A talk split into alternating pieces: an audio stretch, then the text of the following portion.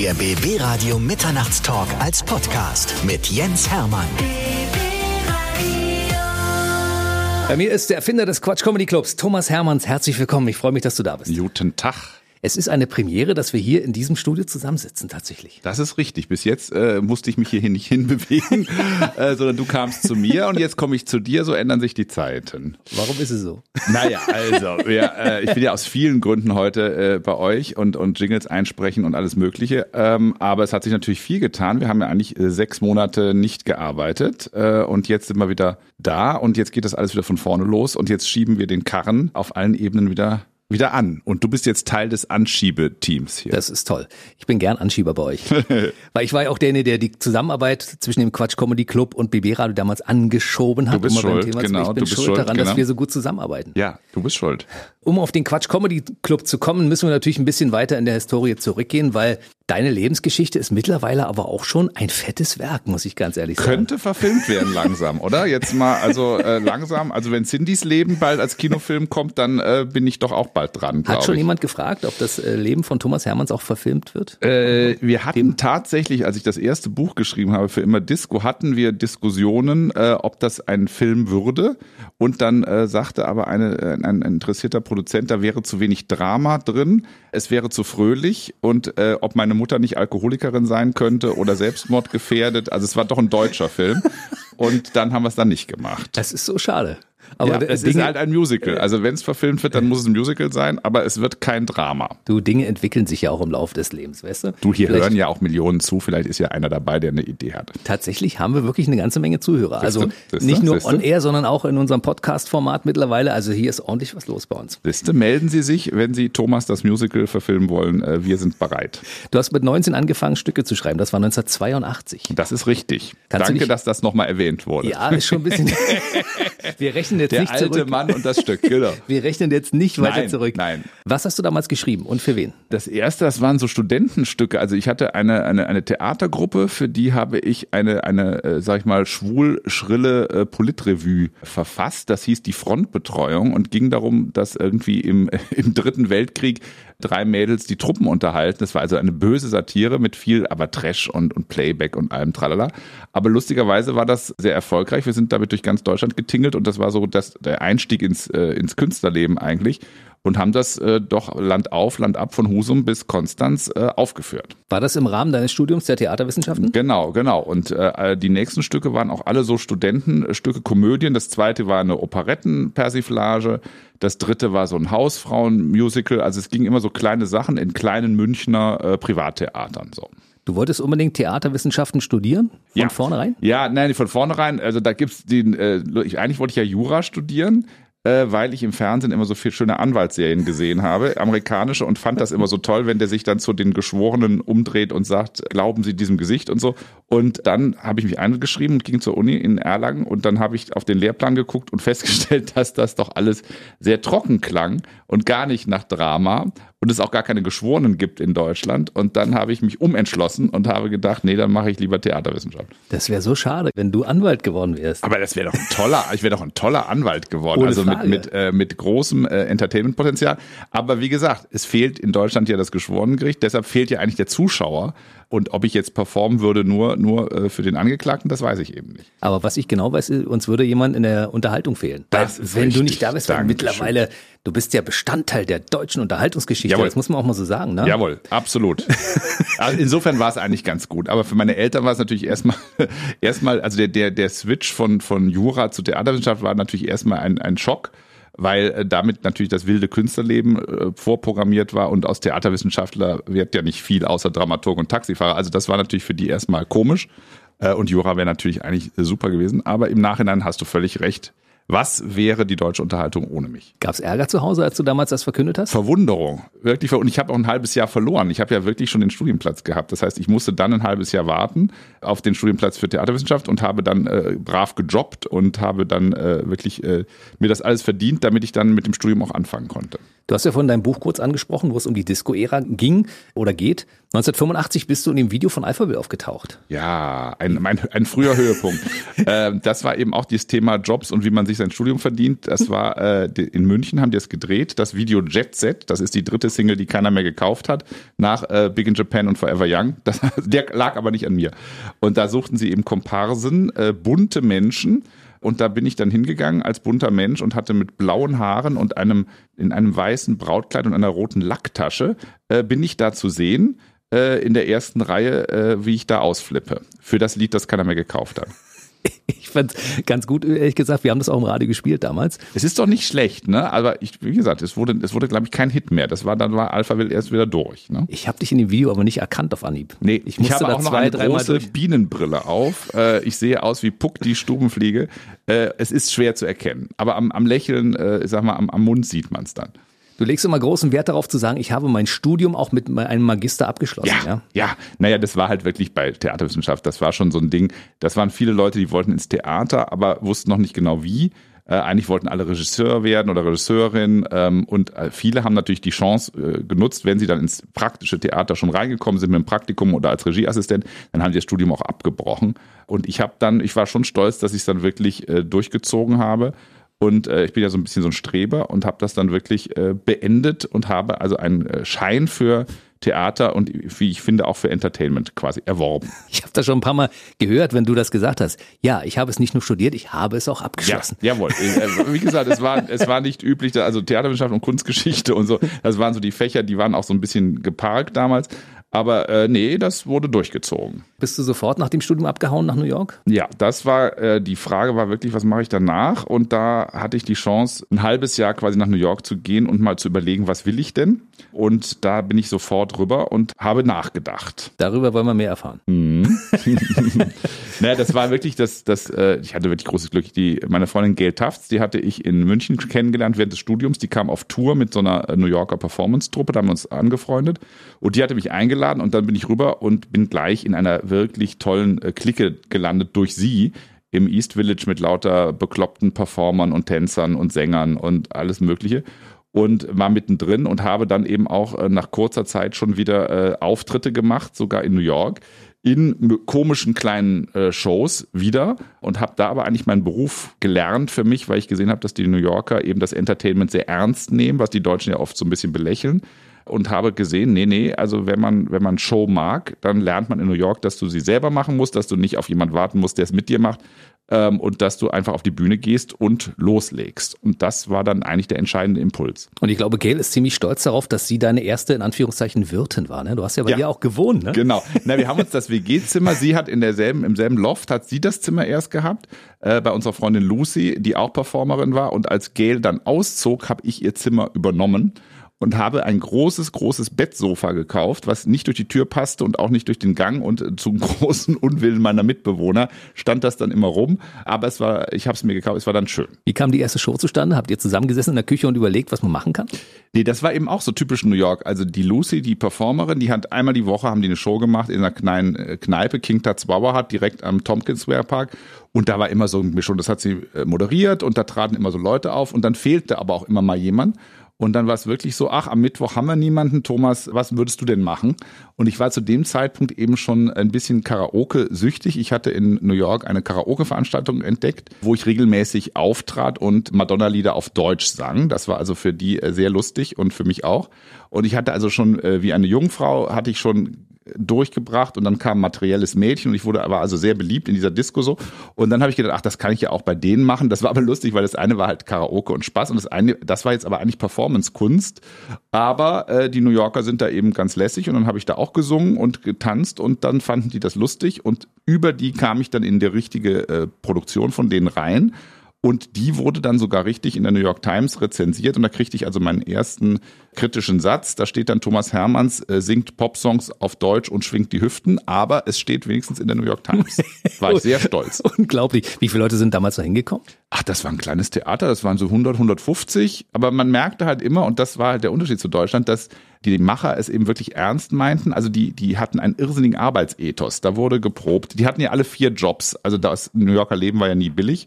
Das heißt, die standen auf, dann gingen die zum Job eins, dann äh, gingen sie äh, zum Sport, zum Tanzen, dann gingen sie zu Job zwei, dann gingen sie zum Therapeuten und abends sind sie aufgetreten. Und da habe ich gedacht, guck mal, diese ganzen äh, leicht verschlafenen Akademikerkinder da bei uns in, in München in der Uni, die wissen ja gar nicht, wie es geht. Also man muss einfach den Arsch hochkriegen. Und äh, das hat mich wirklich äh, energetisch sehr beeinflusst. Seitdem habe ich halt wenig Mitleid, wenn irgendwie eine subventionierte Situation ist und alle sowieso sagen, ja, ich könnte ja auch mal Theater machen. Soll ich sagen, dann lernst von den New Yorkern, mach's oder mach's nicht. Du könntest sofort beim Privatradio anfangen. Das ist ungefähr unser Tagesablauf. Ja, ja, genau, genau, genau. Besonders mit der Therapie, ne? Genau. dann warst du ein halbes Jahr nur in New York? Genau. Ich dachte, du warst genau. viel länger da drüben. Na, ich bin immer wieder hin und zurück. Das war dann wirklich so mein Mecker und meine Seelenstadt. Das heißt, ich bin dann zurück nach Deutschland, habe dann wieder weitergemacht. Aber immer, wenn ich Inspiration brauchte, ich hatte das Zimmer noch und bin dann immer wieder zurück ins Loft und habe quasi äh, aufgetankt und Shows geguckt, natürlich von, von Broadway bis Off-Theater und habe mich da wieder aufgeladen. Was hast du in der Zwischenzeit gemacht zwischen dem Aufenthalt in New York und dem ersten Quatsch Comedy Club, der 92 erst gegründet wurde in Hamburg? Ja, das ne? war das war ja das Absurde, dass ich wirklich Karaoke nach Deutschland importiert habe, was es damals hier nicht gab. Das kann man sich ja wirklich nicht vorstellen. Ich war gerade wieder in Düsseldorf in einer Karaoke Bar und habe wieder gedacht, wie irre, wenn ich das wir hätte schützen lassen können damals. Äh, das war also quasi 89 das wäre super gewesen, ging aber nicht, weil das natürlich keine Erfindung von mir war. Aber Fakt ist, ich habe äh, Kassetten gekauft in New York und Textblätter und bin mit diesem Koffer voll Tapes zurück nach Deutschland gekommen und habe dann hier die erste Karaoke-Veranstaltung gemacht in München wo alle sagten, ach, das wird ja nie was, die Deutschen, die singen doch nicht und die stellen sich doch nicht auf die Bühne und singen irgendwie Michael Jackson. Ha, ha, ha, ha, wissen wir heute besser. Und damit tingelte ich mit Cora Frost zusammen für zwei Jahre äh, durch Deutschland. Das war also quasi direkt vor Quatsch. Tommy Gardens Singalong. Richtig. Das war quasi der Beginn der großen Showkarriere. Ja, genau. Und da spielte ich natürlich auch einen hysterischen Entertainer. Ich hatte ein goldenes Jackett mit Noten drauf. Ich schmiss mich in Choreos, die ich heute nicht mehr tanzen könnte mit Cora zusammen. Wir lagen eigentlich immer auf dem Boden und umkränzten irgendwelche äh, schlecht singenden Leute. Aber das war eben der Spaß. Es war eben eine Comedy-Version von Karaoke. Unser Motto war eben, when it's good, it's good, when it's bad, it's better. Das hatte ich aus New York auch gelernt es ging nicht darum, Whitney Houston schön zu singen, es ging darum, ich sag mal, äh, präsent zu sein. Und wie kam dann die Idee zustande, Stand-up-Comedy aus den Staaten nach Deutschland zu holen, das es ja zu dem Zeitpunkt auch noch nicht bei uns gab? Na, ich war dann irgendwie so in Export-Import äh, unterwegs, Entertainment. Ich habe immer Sachen gesehen im Ausland, also in New York vor allem, und die gab es in Deutschland nicht. Und Stand-up-Comedy war halt das nächste. Das gab es nicht. Und ich dachte, ist ja komisch, ist doch eigentlich super. So ein gemischter Abend mit verschiedenen Leuten, dann die Coolness, die Ausstrahlung von Stand-up-Comedy so vor der, vor der Brickwall mit dem Mikro, das fand ich alles äh, super. Und zu dem Zeitpunkt gab es in Deutschland hauptsächlich eigentlich Kabarett. Es gab immer nur Soloprogramme, die dauerten halt 90 Minuten mit einem Menschen und da war eine Pause in der Zwischen. Und ich fand das eben in äh, Amerika viel frischer und viel abwechslungsreicher. Ich fand die Haltung cooler und da habe ich gedacht, das probieren wir als nächstes aus. Also ich war, eigentlich hätte man die Reisen auch gut absetzen können nach New York. Äh, ich war wirklich der Botschafter der guten Laune. Und irgendwann hast du dann gesagt, das machen wir mal, probieren wir mal aus. Das war also ein Feldversuch sozusagen. Ne? Absolut. Auch da wieder. Ach, ich habe immer der Presse erklärt, was es ist. Ich habe Karaoke erklärt, macht doch keiner. Dann Stand-up. Nein, das wird nie in Deutschland funktionieren. Haben sie mir erklärt, die deutsche Sprache gibt das nicht her. Äh, wir haben zu viele Relativsätze. In England ist das alles viel kürzer und die Gags kommen viel schneller und so weiter. Dann habe ich gesagt, machen wir mal. Und dann haben wir 92 äh, in Hamburg den ersten Abend gemacht. Auch da wieder 100, 150 Leute im, im, in der Kantine vom Deutschen Schauspielhaus in Hamburg und äh, haben gesagt, ja, wir probieren das halt mal. Und das war auch mein erster Auftritt als äh, Host quasi einer, einer Comedy-Show auch wieder schwierige Outfitwahl, weil das goldene Jackett war mir zu übertrieben und ich dachte, was ziehe ich an? Und habe da also wirklich eine merkwürdige weiße äh, Hose gekauft mit so einer Buntfalte und ein blaues Hemd. Das kam mir irgendwie amerikanisch oder kalifornisch vor. Merkwürdige Haare auch. Also ich sah echt komisch aus. Aber ich dachte, das ist jetzt mein Stand-up-Look. Naja, und den haben wir dann und äh, dann haben wir auch die Show verfeinert. Gibt's davon eine Aufnahmen von diesem ja. Outfit? Ja, ja vor, vor allem war es ja nicht, also vor allem Aufnahmen, es war das, das Schlimme war, äh, oder das Gute, dass ja Brigitte Nielsen aus irgendwelchen Gründen in dieser Veranstaltung landete. Die war beim, beim Fernsehen in Hamburg bei Premiere und die Leute von Premiere, die kannten wir so ein bisschen und die kam mit ihr zu uns in diese Premiere, also unsere von Quatsch Premiere. Und da saß die da. Und dann äh, dachte ich, ach du liebe Güte. Und dann haben aber alle gedacht, das ist eine Transe, weil Brigitte halt immer so stark geschminkt war und dachten, die ist auch nicht echt und die ist von der Reeperbahn und so. Aber es war wirklich sie. Und dann musste ich auch nochmal schnell mein erstes Star-Interview machen, international. Das war auch super scheiße, weil ich dann zum Beispiel gesagt habe, ob sie, ich weiß gar nicht, wie ich drauf kam, ich war auch so aufgeregt, habe ich gesagt, ja, ob sie den Joan Collins kennt und, und ob sie sich bei der mal eine Tasse äh, Salz leiht oder so als Nachbarin. Und dann sagt sie, naja, die, ich lebe halt in L.A., die lebt halt in London. Und ich so, ach du Schande, ja. Also so. Und dann gab es ein Foto von uns beiden mit meinem komischen Outfit und Brigitte, die natürlich äh, aussah wie ein Million Dollar. Und das kam auf das Cover der, äh, der Mopo, der, der Zeitung in Hamburg am nächsten Tag raus. Warum auch immer. Also es wurde alles äh, dokumentiert und festgehalten, inklusive meines komischen Hemdes und meines sehr glücklichen Gesichtes, dass ich einen Hollywood-Star äh, interviewen durfte. Aber sei zufrieden, dass es diese Bilder noch gibt. Ich meine, das ist jetzt Bestandteil deiner Vita, das ist so. Ja, ich bin wirklich froh drum. Und äh, es ist wirklich, aber es war ein bumpy Start. Also ich meine, erste Moderation war natürlich auch wirklich nicht besonders lustig. Ich konnte ja auch Stand-up noch gar nicht. Ich muss das ja auch lernen. Ich hatte ein Buch, äh, Comedy Writing Step by Step hieß das, das hatte ich dann durchgearbeitet. Und mein erster Gag war auch äh, furchtbar. Ich habe irgendwas gesagt, dass es ja so voll geworden ist und dass es uns leid tut, dass Leute mit schizophrener Persönlichkeit keinen Platz mehr hatten. Also es war irgendwie ganz schlimm. Und Gott sei Dank kam aber der erste Performer und der war dann schon besser als ich und der hat dann äh, schon den Abend in Schwung gebracht. Und dann kam Wiegald Boning, der war vor der Pause. Den hatte ich äh, über einen Kontakt kennengelernt und der machte sein Wiegald-Ding und das war schon sehr, sehr lustig. Und dann lief es, aber es lief überhaupt nicht rund und es war noch überhaupt nicht das, was man sich unter einem äh, guten Comedy-Abend vorstellt. Das waren äh, deine Gäste aus der Karaoke-Show, die dort als Publikum da waren? Äh, ja, das war so ein bisschen derselbe Verteiler. Also der Veranstalter, mit dem wir äh, Karaoke in Hamburg gemacht haben, der hat quasi auch die erste Quatsch-Show produziert und auch dieselben Leute eingeladen. Und die waren natürlich auch so ein bisschen überrascht, wie aus Tommy Garden dann auf einmal jetzt irgendwas äh, anderes werden sollte. Aber die kamen auch beim nächsten Mal wieder zurück. Also man muss sagen, dass die, die 150 da nicht abgeschreckt waren, sondern im nächsten, in der nächsten Show im Februar kamen sie wieder. Und das war ihr Glück, weil das war ja der Abend, wo Olli Dittrich zum ersten Mal Ditsche machte auf einer Bühne jemals. Also das war wirklich Comedy History heute, muss mhm. man sagen. In demselben Bademantel und stand da und machte halt, äh, sollte zehn Minuten machen, machte 25, weil es so unfassbar lustig war. Und dann merken wir schon, okay, da ist wirklich Bewegung drin in dem Format und äh, das müssen wir weitermachen. Wir hatten zu dem Zeitpunkt noch gar keine Comedians. Wir hatten Komiker, ne? Otto genau. Markus zum Beispiel. Genau oder weiß ich nicht, Emi Steinberger oder so. Aber genau. es, gab gar nicht so viele andere, ne? Die musst Na, das, du erstmal, musstest das, du erstmal entwickeln. Ja, das Wort Comedian war auch ja, das, was war der, was war die richtige Bezeichnung? Ich habe halt gesagt, Comedian sagen wir deshalb, dass wir zeigen, wo, woher kommt die Form. Also es kommt aus dem englischen sprachigen Bereich, obwohl es das in den 20ern in Deutschland auch gab. Komiker klang mir zu sehr, dass man das Gesicht irgendwie irrsinnig verzerren musste. Ich wollte ja eher äh, Eddie Murphy oder sowas waren ja die Vorbilder zu der Zeit. Und Kleinkunst, das fand ich immer ein komisches Wort. Und Kabarettist, das war das, was wir gar nicht machen wollten, weil das war irgendwie ein Mann am Tisch, der dann äh, mit Helmut Kohl spricht. Das fanden wir auch doof. Also deshalb kam eigentlich sowohl die, die Anglifizierung, Comedian und Stand-up-Comedy war einfach zu zeigen, woher kommt die Kunstform, was machen wir da und äh, wo wollen wir hin. Mittlerweile ist der Übergang aber fließend, wa? zwischen Kabarettist ja, und Comedian. Wir haben uns alle wieder vertragen. Es ist wirklich so lustig. Also viele Plakate steht dann jetzt immer drauf Comedy, Kabarett und noch irgendwas, ja und Zaubern. Also ähm, es, die Gräben sind zu, weil auch viele Performer in beiden Welten äh, arbeiten und auftreten.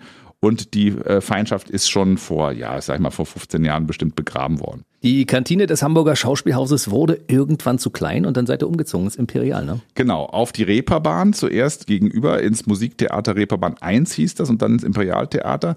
Also wir wurden ja äh, freundlich gebeten zu gehen, weil das Schauspielhaus Hamburg, der Intendant fand uns also so unterirdisch und hat dann einen Brief geschrieben, dass also eine Veranstaltung mit diesem Niveau da nicht gewünscht ist. Und das passte doch wohl besser auf die Reeperbahn und das fanden wir aber eigentlich auch und äh, haben dann das Heilige Haus verlassen und sind dann rüber und da waren wir dann zehn Jahre und dann wuchs das Ding äh, wirklich von Monat zu Monat, also wir haben ja einmal im Monat gespielt und dann kam das Fernsehen, zuerst Premiere natürlich. Das waren Folgen, die waren verschlüsselt, die konnte nicht jeder sehen. Dann aber Pro 7 und dann war natürlich, äh, dann ging der Hype richtig los. Und wer hat dich angerufen, hat gesagt, in Berlin ist der Friedrichstadtpalast zu haben, die kleine Revue? Na, das war wirklich irre. Wir haben dann nach zehn Jahren Hamburg überlegt, wo könnten wir, wir wollten ein eigenes Haus. Und dann haben wir auch in Hamburg geguckt, da war aber nichts da, was irgendwie schön war. Und Berlin war sowieso schon äh, immer so im, im Blickwinkel und war so attraktiv. Und dann haben wir Berlin aber sehr viele Locations angeguckt. Also auch absurdes Zeug. Ich weiß noch irgendwas, eine Tiefgarage unterm Gendarmenmarkt. Da standen wir auch mal drin und überlegten, da einen Comedy-Club reinzubauen, weil ja die Comedy-Clubs oft im Keller sind aus mhm. irgendwelchen Gründen. Und so kamen wir, ich weiß nicht mehr, wer mir das erzählt hat, dass die kleine Revue frei war, aber irgendwie haben wir uns da reingewanzt und das war einfach eine Location auf einem Zettel eines Tages mit vielen. Und da standen wir drin, aber dann war es halt lieber auf den ersten Blick. Kannst du dich an die erste Show dort erinnern? Ja, natürlich. Also die Premiere war das, ach Gott, Nerven zerfetzen. Ich glaube, wir hatten, ich weiß nicht, 30 Leute auf der Bühne. Es hörte auch nicht auf. Und der Friedrichstadtpalast hatte uns geschenkt zur Premiere eine Mini-Version der Girl-Reihe. Das war auch so süß. Da kamen halt so vier, ne, statt 50. Und vom Fernsehballett. Vom, vom oben vom Ballett und, ja, ja. und schwangen die Beine mit mir. Und die ganzen Promis waren da. Und aber am Nachmittag war halt der Teppich auch äh, erst fertig geworden und im, im Foyer verlegt worden. Also die Maler waren gerade hinten raus, dann kamen vorne schon äh, die Promis rein und ich musste das ganze Ding moderieren. Also das war wirklich eine, eine Berg- und Talfahrt der Gefühle, aber hat dann super geklappt. Ich als großer Fan des Quatsch Comedy Clubs bin so ein Fan auch von dieser Location. Die ist super. Weil besser kann es eigentlich nicht sein. Ihr wolltet einen Keller, ihr habt einen Keller. Und ihr habt, glaube ich, den einen der berühmtesten Keller Berlins erwischt. Ne? Ja, das war super. Und vor allem mit dieser, man erwartet ja nicht, dass da zwei Stockwerke drin sind. Also dass du dann Parkett und Rang hast und dass da so viel Platz ist. Das erwartest du in einem Keller eigentlich nicht. Das Lustige ist, dass der, das Theater überhaupt nicht aussieht wie ein Comedy Club in Amerika aussieht. Das sind meistens viel nüchterne Räume. Also sieht ja aus wie ein Varieté-Theater, was es ja auch war. Und äh, jede Chansonette und jede Stripperin weint, wenn die bei uns durch die Tür kommt, weil sie sagt, das wäre doch eigentlich meine Bühne. Und ich sage, nee, nee, da stehen Leute mit einem Mikro und sonst nix. Also es ist eigentlich eine absurde Mischung, aber der Raum ist fantastisch. Ich habe zum 25-jährigen Jubiläum des Quatschclubs habe ich äh, die Anfangspassagen gesehen. Du hast mit Gail Tafts das moderiert, also mhm. da schließt sich auch der Kreis. Genau. Du hast natürlich an sie gedacht, als sie damals an dich gedacht hat, ne? Genau so. Also sie hat mir natürlich dann auch Berlin erklärt. Sie war ja dann schon lange hier und natürlich äh, trat sie auch auf und wir haben ein Berlin-Lied zusammen gesungen. Und also äh, sie war natürlich immer meine äh, Fachfrau für Entertainment-Fragen. Da habe ich immer Gail gefragt, weil die das besser beantworten konnte als äh, viele deutsche Kollegen. Wer von deinen damals Newcomern ist dann richtig durchgestartet, nachdem er im Quatsch Comedy Club im neuen Quartier das erste Mal aufgetreten ist? Naja, also eigentlich ist es ja so, dass wir keinen verpasst haben. Also ich glaube, dass wir wirklich alle, äh, die jetzt namentlich bekannt sind, äh, bei uns hatten. Äh, bei der spezifischen Zeit würde ich sagen, war Kurt Krömer sicher, der war mit in der Eröffnungsshow drin. Michael Mittermeier sowieso schon, das war ja schon mhm. quasi die Zeit davor. Aber gerade Kurt, Cindy war natürlich noch nicht da, Johann König ähm, war, glaube ich, auch in der ersten Rutsche. Also eigentlich haben wir wirklich niemanden ausgelassen. Die Champions League der deutschen Comedy, alle im Quatsch Comedy Club groß geworden. Ja, ja es ist wirklich so, ich, ich, ich überlege auch immer, ob wir irgendjemanden der wirklich berühmt geworden ist, verpasst haben. Aber ich würde sagen, das ist halt so, das Gute am Quatschclub ist ja, dass du dich ausprobieren kannst. Du kannst ja auch erstmal zehn Minuten machen, da bist du erstmal noch gar nicht so belastet. Dann lernst du halt sehr gut durch die Kollegen um dich rum. Du siehst, wie machen die das, dann kannst du dich an die äh, anpassen und dich selber verbessern. Es ist ja auch eine Schule der Comedy.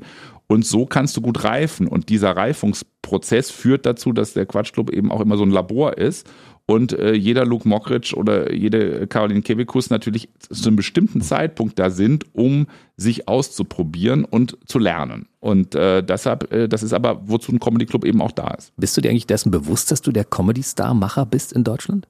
Naja, Starmacher klingt ja immer so, als ich mit der Wünschelroute durch die Fußgängerzone hier gehe und sage, du wirst es. So ist es ja nicht, aber es ist einfach so, dass der Club das Gefäß ist, in dem man gut wachsen kann. Also ich bin, sag ich mal, die Gärtnerin äh, die Gärtnerin der Liebe. Ich baue das Labor, ich baue das Treibhaus und dann muss aber der Performer, die Performerin, die müssen das selber können. Also das ist nicht so, dass ich die forme oder oder äh, ja irgendwie äh, designe, sondern die müssen aus eigener Kraft üben, üben, üben, besser werden, besser werden.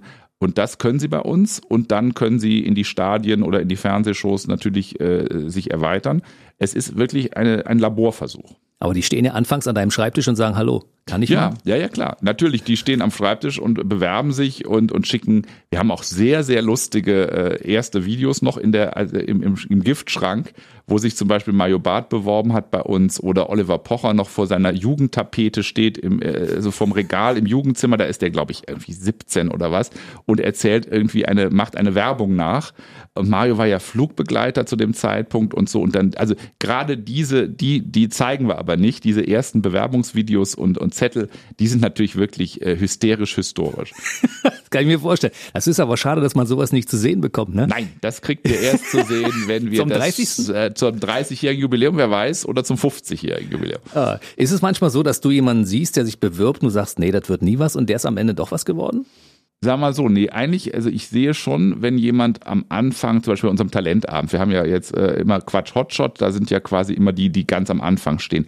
Du siehst schon, wer talentiert ist, du siehst auch, wo ein Problem ist bei der gewissen Haltung oder sowas auf der Bühne und du siehst, wer Potenzial hat. Also, dass jemand steht und ich denke, der wird es auf keinen Fall und der wird ein großer Star, das ist wirklich nicht passiert, weil äh, dazu habe ich aber zu viele Nummern gesehen. Ich habe ja sicher in meinem Leben, was weiß ich, 5000, 10.000 Stand-up-Nummern gesehen.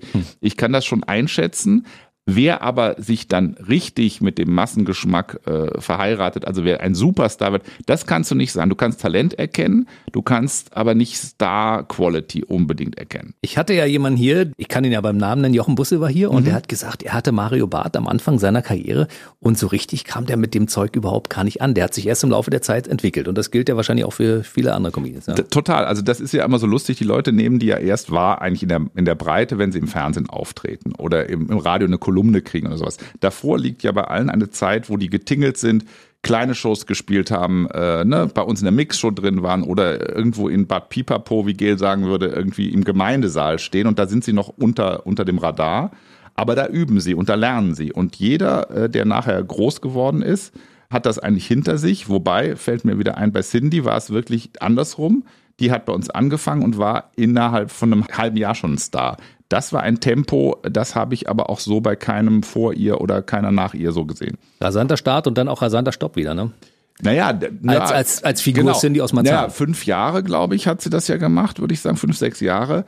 Der Stopp fiel natürlich dann auch auf und äh, aber fand ich völlig richtig. Man darf auf keinen Fall, wenn man eine Figur spielt und die nicht mehr spielen will, die weiterspielen. Das, äh, das ist wirklich, das merkt man. Dann wird man wirklich so der, der frustrierte, traurige Clown, der da irgendwie oben steht und seine Figur nicht mehr mag.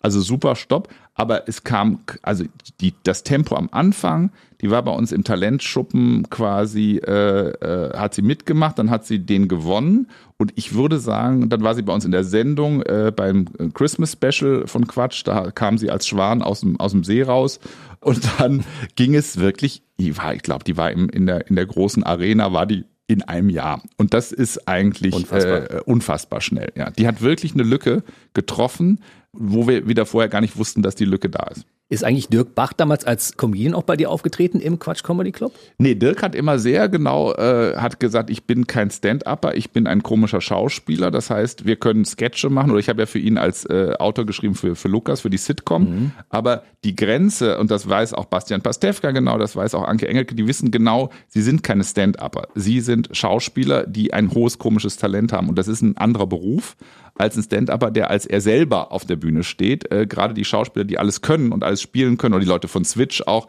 ähm, die haben ein ganz anderes Training, ein ganz anderes Talent und die Guten wissen das. Und Dirk wusste auch genau, da ist die Grenze.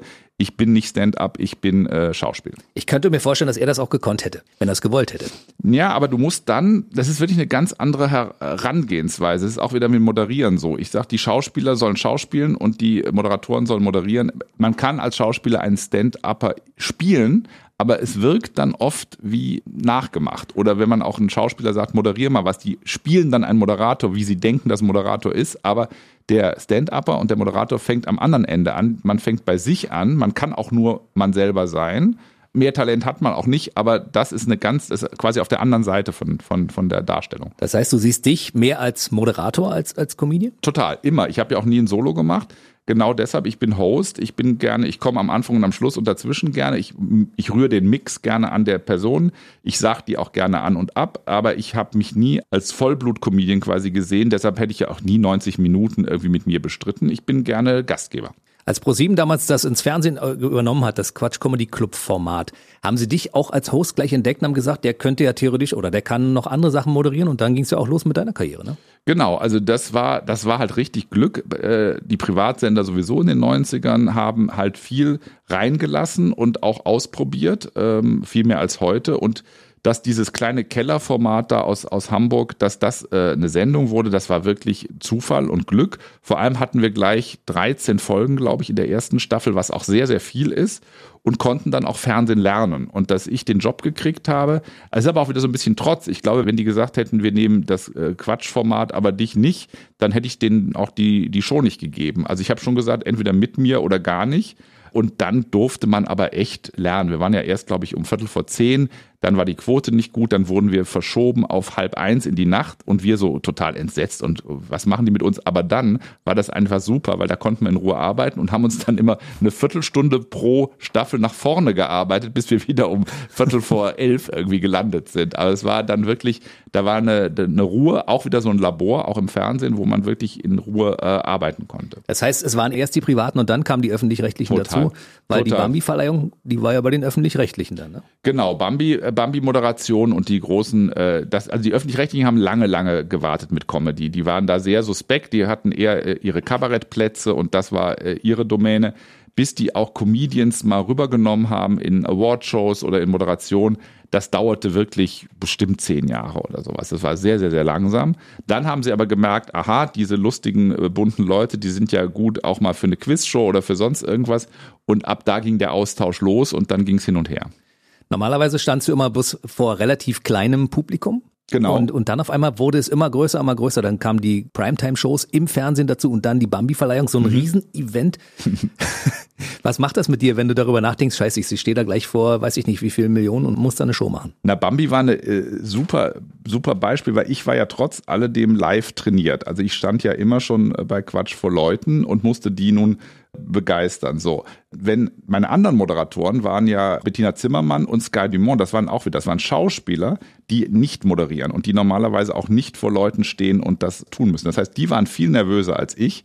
Äh, ich habe eigentlich immer gedacht, äh, das ist jetzt wie halt Quatschclub in groß, ob da nun 100 äh, sitzen oder 2000 und ob da nun in der ersten Reihe, wobei die erste Reihe bei der Bambi, die war wirklich, also mit Bill Clinton und Lagerfeld Deswegen. und Katharina Valente, da war schon, und Mariah Carey, da saß schon einiges, aber ich habe die dann so behandelt, wie wenn die äh, bei mir im Friedrichstadtpalast wären. Wie kriegst du da deine Aufgeregtheit in den Griff? Ähm, naja, ich habe immer natürlich die ganzen Texte memorieren, ich habe ein riesiges Kartenmeer hinten, das keiner anfassen darf, wo alles draufsteht, aber ich bin eigentlich am besten, wenn ich vorher nochmal aus dem Raum rausgehe, nochmal an die Luft gehe. Also je länger man in dieser aufgeheizten Backstage-Atmosphäre ist, desto nervöser wird man. Ich sage immer jedem, mach einfach folgendes, geh nochmal wirklich an die Luft.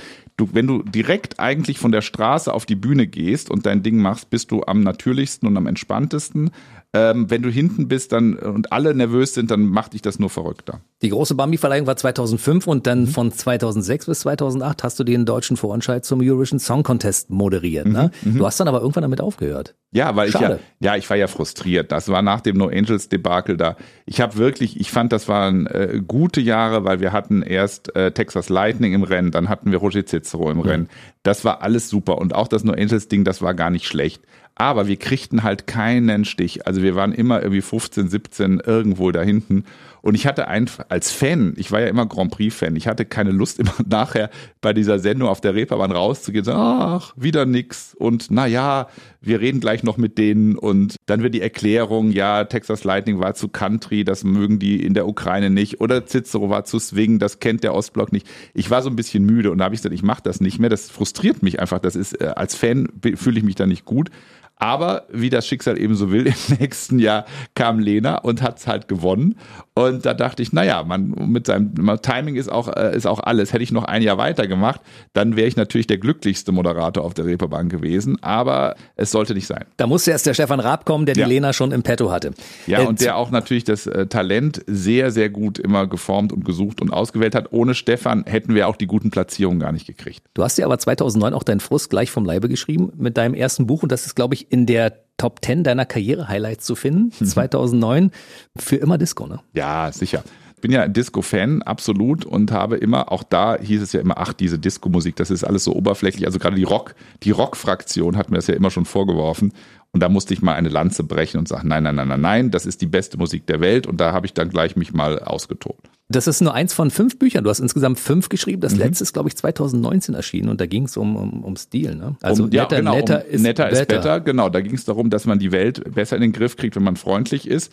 Eigentlich eine Sache, die man gar nicht so betonen müsste, aber in Deutschland lohnt sich das schon mal immer wieder, äh, da mal den Finger reinzulegen weil natürlich wir äh, da in dem Bezug Charme und Umgangsformen sind wir im Vergleich zu anderen Ländern sind wir halt manchmal ein bisschen stoffelig. Wann hast du eigentlich Zeit, Bücher zu schreiben bei dem, was du so machst? Na, ich nehme mir dann die Zeit. Also das, das ist immer, das ist eine Jahresplanung, ähm, das wird eingetragen und wenn das der Auftrag da ist, wird das gemacht.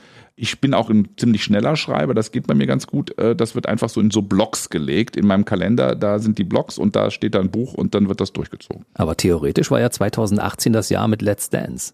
Genau. In dem genau. Jahr müsstest du das Buch ja theoretisch auch geschrieben haben, Hab weil es 2019 auch. Ja, na gut, Let's Dance war ja dann äh, bis Folge, bis, was war ich denn, Sechster war ich. Also das war dann nach zehn Wochen ja auch durch. Da hatte ich ja noch Zeit fürs Rest des Jahres, um das äh, wieder anzugehen. Das war so ein Jahr, wo man dich überhaupt nicht gekriegt hat. Da bin habe ich immer angerufen, stimmt, kann ich mit Thomas Hermanns mal ein Interview machen? Nee, der ist beim Tanzen. Ja, das war natürlich, also Let's Dance ist eine super Sache, aber eine irre Erfahrung natürlich für Körper und, und Geist, weil du natürlich, du bist körperlich erschöpft, du bist mental äh, hoch äh, angestrengt. Du kannst wirklich da da gar nichts machen in dieser Zeit. Das wird jeder Teilnehmer dir bestätigen. Du bist wirklich ausgenockt. Du kannst dich abends noch irgendwie von Fernseher legen, aber du kannst mit niemandem sprechen, nicht mal mit dir. Wie viele Stunden hast du am Tag trainiert? Acht haben wir immer gemacht und das halt jeden Tag. Und dann kamen aber immer noch diese Sondernummern drauf. Je länger du in der Show bist, dann kommt immer noch der Gruppentanz und Boys versus Girls und Ding. Und damit fällt der Samstag dann weg, wo sonst der Erholungstag ist. Dann bist du da auch schon wieder am Trainieren. Dann kommen zwei Tänze, drei Tänze, es wird immer mehr. Also am Endeffekt äh, arbeitest du dann rund um die Uhr.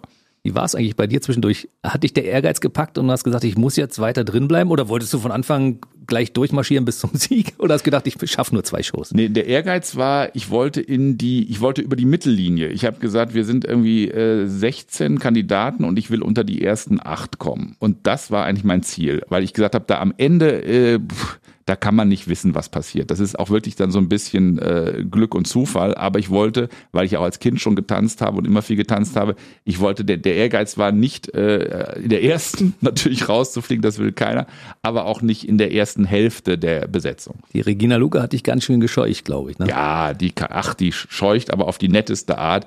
Und da hatte ich halt auch einfach richtig Glück mit ihr. Also sie war halt auch so, also so eine reizende Person. Und das fiel mir aber erst später ein. Ich hatte die Sendung schon, den Vertrag schon unterschrieben. Und dann dachte ich, es geht ja gar nicht nur darum, wie ich jetzt in der Sendung so bin, sondern ich arbeite ja mit jemandem jeden Tag jetzt acht Stunden so eng zusammen, wirklich körperlich auch eng und mental, den ich überhaupt nicht kenne. Und wenn diese Person, fiel mir so kurz vor der, vor der Kennenlernshow ich jetzt eine kriege, die gar nicht nett ist, äh, da sind wir wieder bei netter ist better, das wäre ja, das wären ja furchtbare Wochen. Und Gott sei Dank äh, habe ich wirklich eine der nettesten gekriegt vom ganzen Cast. Gibt es da welche, die nicht nett sind? Ja, aber das erwähnen wir jetzt nicht. Sieht aus der Perspektive des Fernsehzuschauers ja gar nicht so Alle aus. Alle sind reizend. Alle sind reizend. Am Ende äh, war es Platz 6. Hast du dich in irgendeiner Form verletzt dabei? Nee, Gott sei Dank nicht. Das war aber auch, das war mein zweites Ziel. Also ich wollte über die Mittellinie und ich wollte mich nicht verletzen.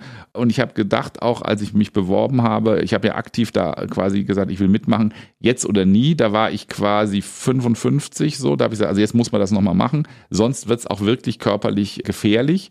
Und äh, es war ja so irre, Ingolf und ich, beide die alten Männer, sind ja ohne Verletzung durchgekommen. Und die Jungen haben sich ja äh, verletzt. Bela Klenze war kaputt, äh, Jimmy Blue Ochsenknecht war kaputt. Also die, die, wo ich dachte, na die, die wird's doch nicht erwischen. Die haben sich dann überfordert und dann äh, die alten Säcke sind durchgezogen. die waren zu ehrgeizig offensichtlich. Ja, oder die haben sich komischerweise, das ist aber auch, das ist dann doch eine Alterssache, die gut ist. Man kann sich gut einschätzen. Wenn mhm. ich eine Pause gebraucht habe beim Training, habe ich auch gesagt, ich brauche jetzt eine Pause. Und die Jungen haben vielleicht gesagt, ich ziehe das jetzt durch und ich power durch und das ist natürlich immer gefährlich. Und nach der Show hattest du die perfekte Badehosenfigur. Perfekt perfekt, perfekt und nie wieder. Ich hätte da mal die Nacktfotos machen sollen, äh, aber den Moment habe ich verpasst. Gibt es welche von dir? Nee. Ähm, äh, das äh, wird jetzt auch nicht diskutiert. Alles klar. Du hast beim letzten Interview mir einmal gesagt, du möchtest in London ein Musical machen. Mhm, mh. Boy Bands Forever. Genau. Das haben wir auch hingekriegt. Ähm, das war wirklich auch eine super Show, eine, eine Tributshow an die, an die Boybands der, der 90er und äh, von heute. Äh, sind wir durch Deutschland mit äh, getingelt äh, in ziemlich großen Theatern und das war wieder der Pop-Fan in mir. Auch da wieder konnte ich nicht ertragen, dass immer sagen, ja, diese Boybands, die sind ja alle nur gecastet und die Musik ist so schrecklich. Und dieselben Jungs, die mir das immer erklärt haben, standen dann in der Karaoke-Bar äh, mit äh, Everybody ne, von Backstreet Boys als mhm. erste betrunken auf der Bühne. Habe ich gesagt, so, Schluss. Wir machen jetzt eine Show, die das würdigt und die zeigt, dass die Musik super ist und dass es auch verdammt schwer ist, diese Choreografien zu tanzen. Und das hat gut funktioniert? Super. Und äh, wir haben noch überlegt, ob wir das noch international oder überlegen das immer noch, ob wir es nicht sogar bis, äh, bis nach Korea kriegen könnten, weil natürlich äh, die Boybands in Asien äh, sowieso das äh, Größte sind und äh, wir, sich da vielleicht sogar der Kreis schließen könnte. Über Korea reden wir gleich, wenn wir mhm. zur aktuellen Show kommen, aber vorher zwischen 2018 Let's Dance und 2020 ist ja ein bisschen was passiert. Mhm. Wir haben noch Corona zu besprechen. Ja. Du hast ja eine regelmäßige Sendung auch beim WDR, wo du als Host auch deinen Talenten auch richtig äh, frönen kannst und Leute befragen. Interessante, aufregende Menschen. Ja, das war, ne? das war super. Das war Westart. Das habe ich total gerne gemacht, weil das war ein Kulturmagazin beim WDR. Und da war auch wieder durch mich, sag ich mal, haben sie sich getraut, diese E- und U-Schere, die in Deutschland ja immer ist, die einen sind die lustigen Clowns und die anderen sind die ernsten Feuilletonleser, äh, wurde aufgehoben. Und da durfte ich nun Maler und äh, Schriftsteller und Theaterleute richtig aus dem E-Sektor interviewen. Und das hat mir richtig Spaß gemacht, dass man da die Brücke schlägt mit mir und äh, man auch von, was ich, von Beckett zu ABBA und zurück durfte. Das war wirklich toll. Warum gibt's das nicht mehr? weil die das ganze Format umgeändert haben. Die haben quasi, wir haben das live gemacht, das muss man sich auch mal vorstellen. Zwei Stunden von 10 bis 24 Uhr war das immer äh, wurde das in WDR äh, produziert mit allen Gästen. Alle waren da und alle reisten an. Das war also richtig aufwendig und das haben sie insgesamt mehr auf Beiträge dann umgestellt und also so Zwischenmoderation und nicht mehr so viel Gäste und dadurch war ein bisschen das Bunte raus. Und habe ich gesagt, nee, das ist mir zu, das ist mir auch zu drüsch, wenn das jetzt nur Beiträge anmoderieren ist, weil ich rede ja gerne mit Leuten und ich talke gerne, ich bin eben gerne Gastgeber und da hat es nicht mehr gepasst. Aber der Tag ist schon ziemlich fett geplant bei dir, ne? Wenn man mhm. guckt, was du so alles machst, Quatsch Comedy Club, Fernsehauftritte, zwischendurch Autogrammstunden, dann bist du wieder irgendwo Host äh, bei irgendeiner Veranstaltung. Das ist schon fett, oder? Ne, ich habe halt Gott sei Dank, sage ich mal, einige verschiedene Talente. Ich kann ja immer was Unterschiedliches machen und der Performer Hermanns, der also vor der Kamera arbeitet, ist eins, aber wenn man mich auch nicht sieht, dann bin ich halt am Schreiben oder am Regie führen, äh, auch für andere Leute. Und daher kommt diese Dichte, weil wenn immer das eine gerade nicht ist und ich nicht vor der Kamera zu sehen bin, bin ich im Grunde im Probenraum oder am Schreibtisch und bereite die Sachen vor. Und diese Live-Shows, diese großen Live-Shows haben halt einen riesigen Vorlauf. Das dauert halt auch immer, bis das dann auf der Bühne ist. Also es ist ein riesiges Spektrum. Das ist der Moderator, der Komiker, der Drehbuchautor, der Regisseur. Und alles macht dir auch gleichermaßen ein bisschen Spaß. Deshalb kommt nie Langeweile bei dir auf. Ja, und vor allem, ich mag die Abwechslung so gerne. Also ich mag schon gerne auch äh, geschminkt werden und äh, vor der Kamera irgendwie lustige Sachen machen, aber ich sitze auch gerne am Tisch und denke mir was aus. Oder wie gesagt, bin im Probenraum und sehe Leute, die toll singen, toll tanzen können, was ich gar nicht kann und äh, freue mich darüber auch. Das heißt, so äh, richtig Urlaub machen, nach einer Woche fängt es bei dir auch schon an zu kribbeln, ne? wenn mm, du irgendwo rumsitzt am mm, Strand? Ja, das äh, sagt mein Mann auch immer. Das ist furchtbar. Also nach einer Woche, ich kann eine Woche äh, mich entspannen, aber dann fällt mir leider schon wieder was ein. In der zweiten Woche muss man dich schon wieder anketten, ja. dass du den Blick aufs Meer noch genießen kannst, ja? Ja, ja, ja. Dann denke ich schon wieder, ach, das könnte man machen und dann fange ich irgendwie an, äh, Sachen zu schreiben. Also, also es ist wirklich ein bisschen, ist das schwer. Die zweite Woche fängt schon wieder an zu inspirieren. Ich kann mir auch gut vorstellen, man kann auch mit Blick aufs Meer gute Ideen haben. Oder? Eben, eben. Und dann ist es schon wieder ein Wasserballett. Das ist das Problem. Also dann, wenn der Kopf erholt ist, dann fällt, fällt ihm auch wieder viel ein. Ja, dann kam 2020 das Corona, ja, und das hat ja nicht nur unserer Comedy-Branche sehr geschadet, sondern auch allem anderen. Also der Quatsch Comedy Club war quasi genau auch wie BB Radio, zumindest von den Einnahmen auf Null. Ne? Ja.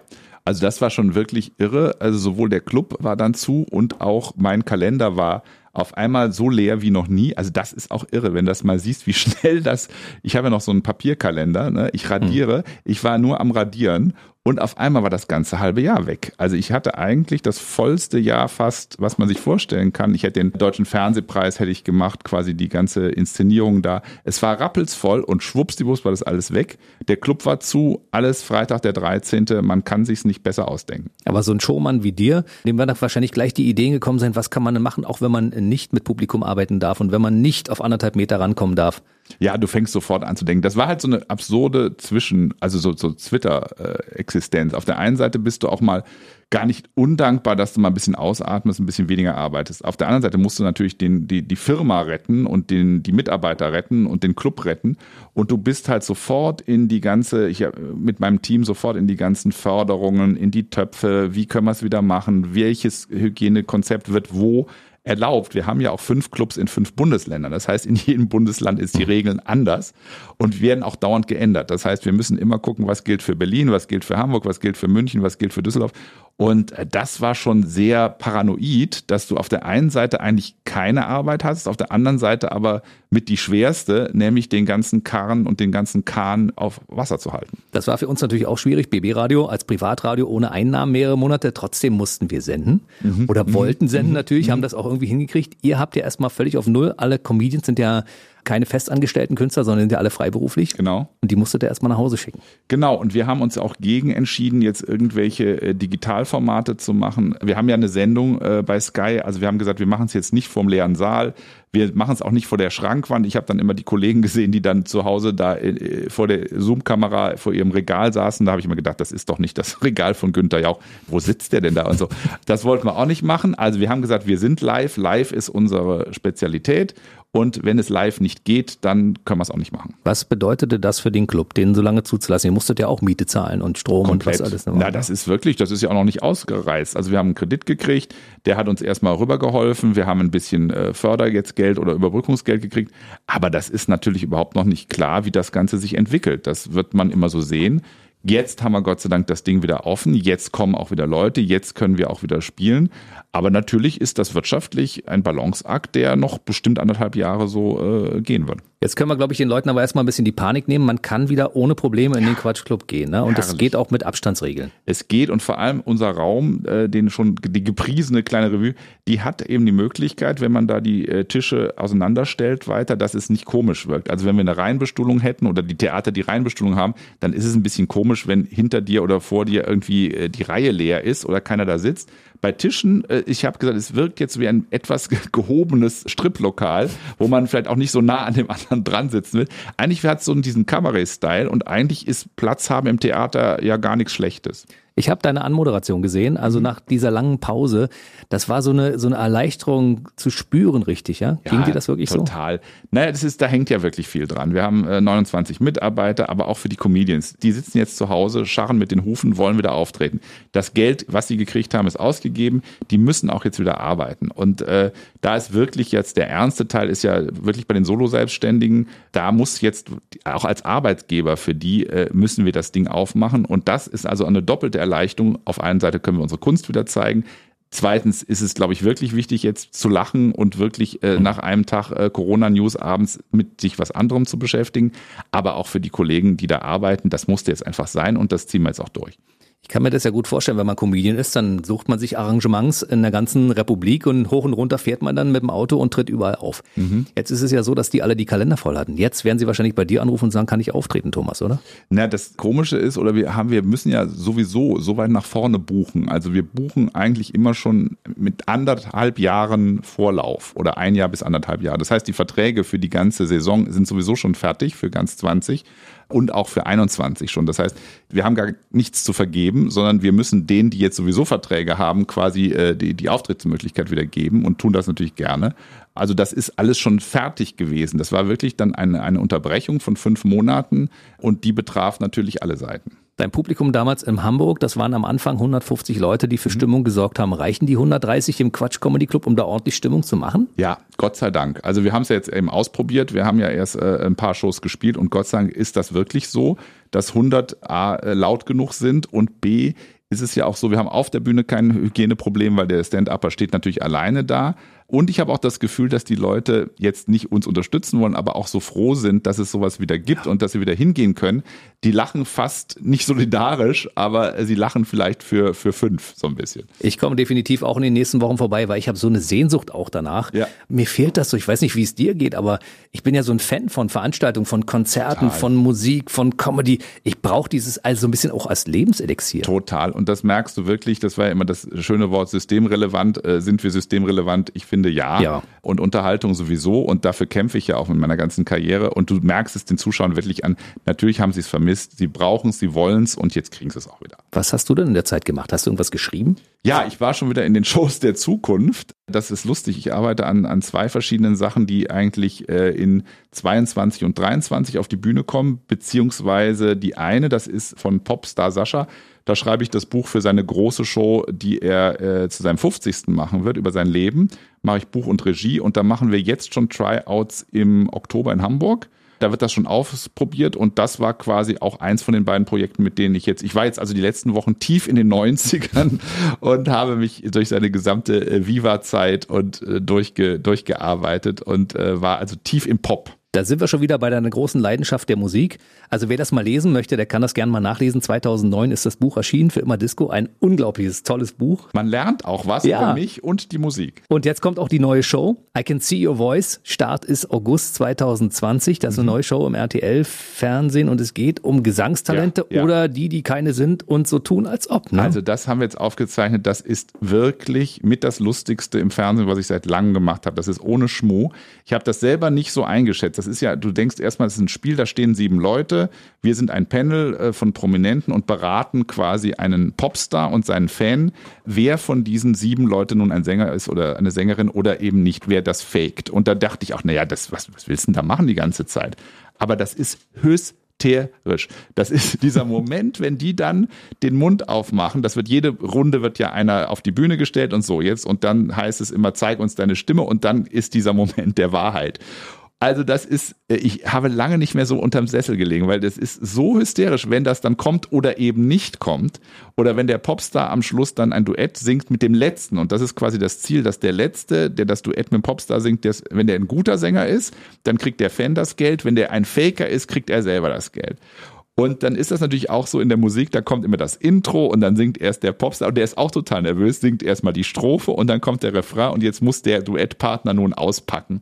Unfassbar lustig und spannend und also wir haben wirklich gelacht, wir haben geweint, weil wenn es jemand kann, ist es toll, wenn es jemand nicht kann, ist es auch wieder gut. Da sind wir wieder bei Karaoke. Kann man das so gut faken, dass man das nicht Ja, merkt? Ja, ja, und das ist irre. Das sind dann verschiedene Spielrunden. Das gibt so eine Lip-Sync-Runde. Entweder lip-synken sie zu ihrer eigenen Stimme oder zu einem äh, Profisänger.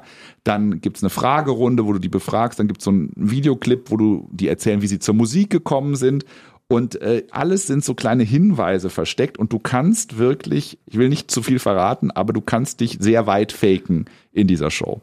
Ich habe schon gesagt, das würde ich selber gerne mal machen. Ich würde gerne mal in Korea, wo es ja herkommt, kann ich mich ja mal als Kandidat jetzt hinstellen und mich mal durchfaken. Hattest du die Idee zu dieser Show? Nee, die ist wieder aus Korea, also wie Mask Singer, das ist wieder so eine verrückte asiatische Idee mit großer Liebe zum Pop. Das ist halt eben für Pop-Nerds wie mich und Pop-Fans ist das also ein, eine tolle Sendung.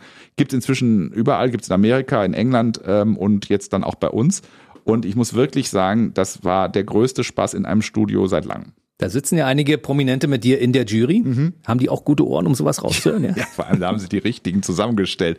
Also diese mit der Jury kann man auch in Urlaub fahren, weil das ist ja wirklich, äh, also es geht ja von Horche und und Evelyn Budecki bis äh, Tim Melzer und Judith Rakers. Also sehr unterschiedliche Personen, die zu Musik auch sehr unterschiedliche Verhältnisse haben. Aber das war eben auch der Spaß. Jeder guckte auf was anderes, auf die Performance, auf die Schuhe. Oder Evelyn war einfach auch dabei. Und äh, das ist äh, das ist wirklich eine, eine wilde Mischung von Promis. Und da kam natürlich auch der Spaß her. Sie sorgt für die Optik in der Show, ja? Ja, oder nee, sie, sie, schätzt, sie schätzt ja immer was ein, aber das ist halt Evelyns Einschätzung. Ne? Also ich sag mal, ich würde, wenn ich jetzt Geld setzen würde auf die fünf, ich würde jetzt nicht auf Bodecki setzen. Das muss man sich unbedingt mal anschauen. Läuft äh, ab August im RTL-Fernsehen immer 20.15 Uhr. Am Mittwoch ist das immer, ne? Genau. Und ich glaube, es laufen sogar zwei Folgen Zwei, hintereinander. zwei haben wir gemacht, hintereinander Zum kommen Start. zwei weg, genau. Wie viel gibt's insgesamt? Na, wenn die, das hängt von dem, wie es läuft. Also wenn die gut laufen, dann geht das richtig in Serie. Es sind erst erstmal der Testballon mit den Zweien, eine mit Sascha in als Popstar und eine mit Vanessa Mai. Und äh, immer mit demselben Panel und mit wirklich jeweils sieben hervorragenden Kandidaten, die uns wirklich also Nerven gekostet haben. Also gehen wir davon aus, dass es weitergeht. Dann frage ich dich mal, hast, machst du dir ein bisschen Sorgen, weil Stefan Raab ja mit einer ähnlichen Show oder mit einer Show, die auch um Talente sich dreht, Fame Maker, äh, Mhm. fast zeitgleich an den Start geht? Nee, aber Stefan macht ja das, was er wirklich super kann. Der sucht ja einen echten Popstar. Wir haben ja quasi, wir suchen ja kein Talent. Wir, wir würden uns ja auch freuen, wenn jemand ein super Faker ist. Also das ist, glaube ich, eine andere Herangehensweise. als Ich freue freue mich, dass er wieder Leute sucht, weil er hatte ja wirklich nicht nur beim Grand Prix immer ein super Händchen für Sänger und Sängerinnen und hat große Leute äh, gefunden. Aber der will ja einen richtigen Star finden. Was machen wir mit dem dann? Der kommt dann bei dir als nächstes, sitzt der dann hier und erzählt, wie er das geschafft hat. Ich verstehe. Gut, lass mich mal ganz kurz nochmal auf den Quatsch Comedy Club zurückkommen, mhm. weil zum Jahresende gibt es ja bei euch immer Highlights, auf die man sich auch freut. Die großen Weihnachtsshows ja, und die großen Feiern und, genau. und das Fondue und all diese Dinge. Können die dann mit Abstand eigentlich auch stattfinden? Ja, auch da, das geht. Äh, du hast auch da mehr Platz fürs Fondue, ist vielleicht auch mal schön. Das ist wirklich so lustig, dass ich, ich war auch neulich bei uns oder ich war auch im Kino und dann sitzt du natürlich jetzt auch relativ äh, mit wenigen Leuten. Platz im Theater ist ja eigentlich wirklich nichts Negatives. Da hast du mal Platz, das ist eigentlich ganz schön. Weihnachtsfeiern werden gemacht, äh, Fondue wird gekocht und dann hat man eigentlich mehr Platz für seine Firma und das ist eigentlich ganz angenehm. Also kann ich jetzt im August kann man einfach nur sagen, Leute, holt euch Karten, weil es könnte sein, dass das Kontingent bald knapp das, wird. Das ist genau richtig. Das ist natürlich das Ding. Du, wir können ja nur auf unter 50 Prozent der Kapazität äh, Karten verkaufen. Das heißt, äh, wenn, dann geht's auch schnell weg. Das stimmt. Dann gucken wir mal kurz. Es ist August 2020. Das ist das Jahr, das eigentlich viele Leute auch streichen wollten aus dem Kalender, weil Corona ja wirklich alles komplett durcheinander gebracht hat. Aber du guckst relativ optimistisch in die Zukunft. Naja, ich habe äh, auf der einen Seite in der, in der Corona-Pause auch wieder natürlich äh, über die Arbeit nachgedacht und über den Wert von dem, was wir machen. Und Gott sei Dank verkaufe ich keine Versicherung, sondern ich fand wirklich, dass wir was machen, was es wert ist, zu erhalten und weiterzumachen. Du machst auch so einen Berufscheck, ne?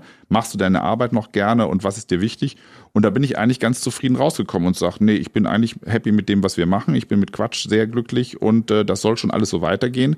Und dann gehst du natürlich auch wieder gestärkt an die Arbeit und sagst so, jetzt, äh, jetzt geht's wieder los. Du hast noch zehn Jahre bis zur Rente, da muss noch ein bisschen was passieren. Wir erwarten zehn von ist dir. aber lang jetzt. Also Wir erwarten noch vieles von dir. Ja, man weiß ja auch nie, aus welcher Ecke es kommt. Ne? Schick mich in Urlaub und dann äh, komme ich wieder zurück.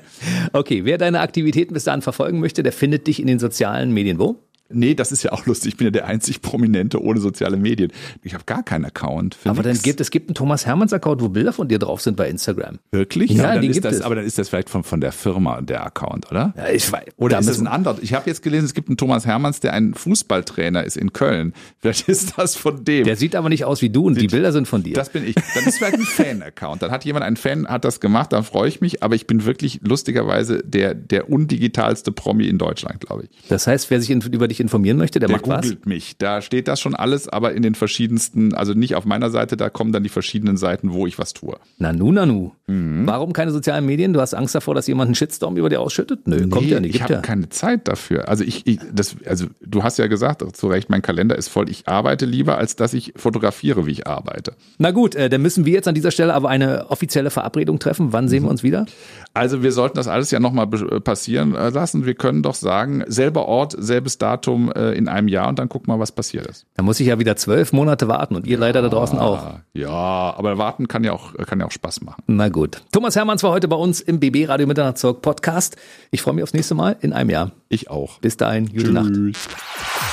Der BB Radio Mitternachtstalk. Jede Nacht ab 0 Uhr. Und der neueste Podcast jeden Mittwoch.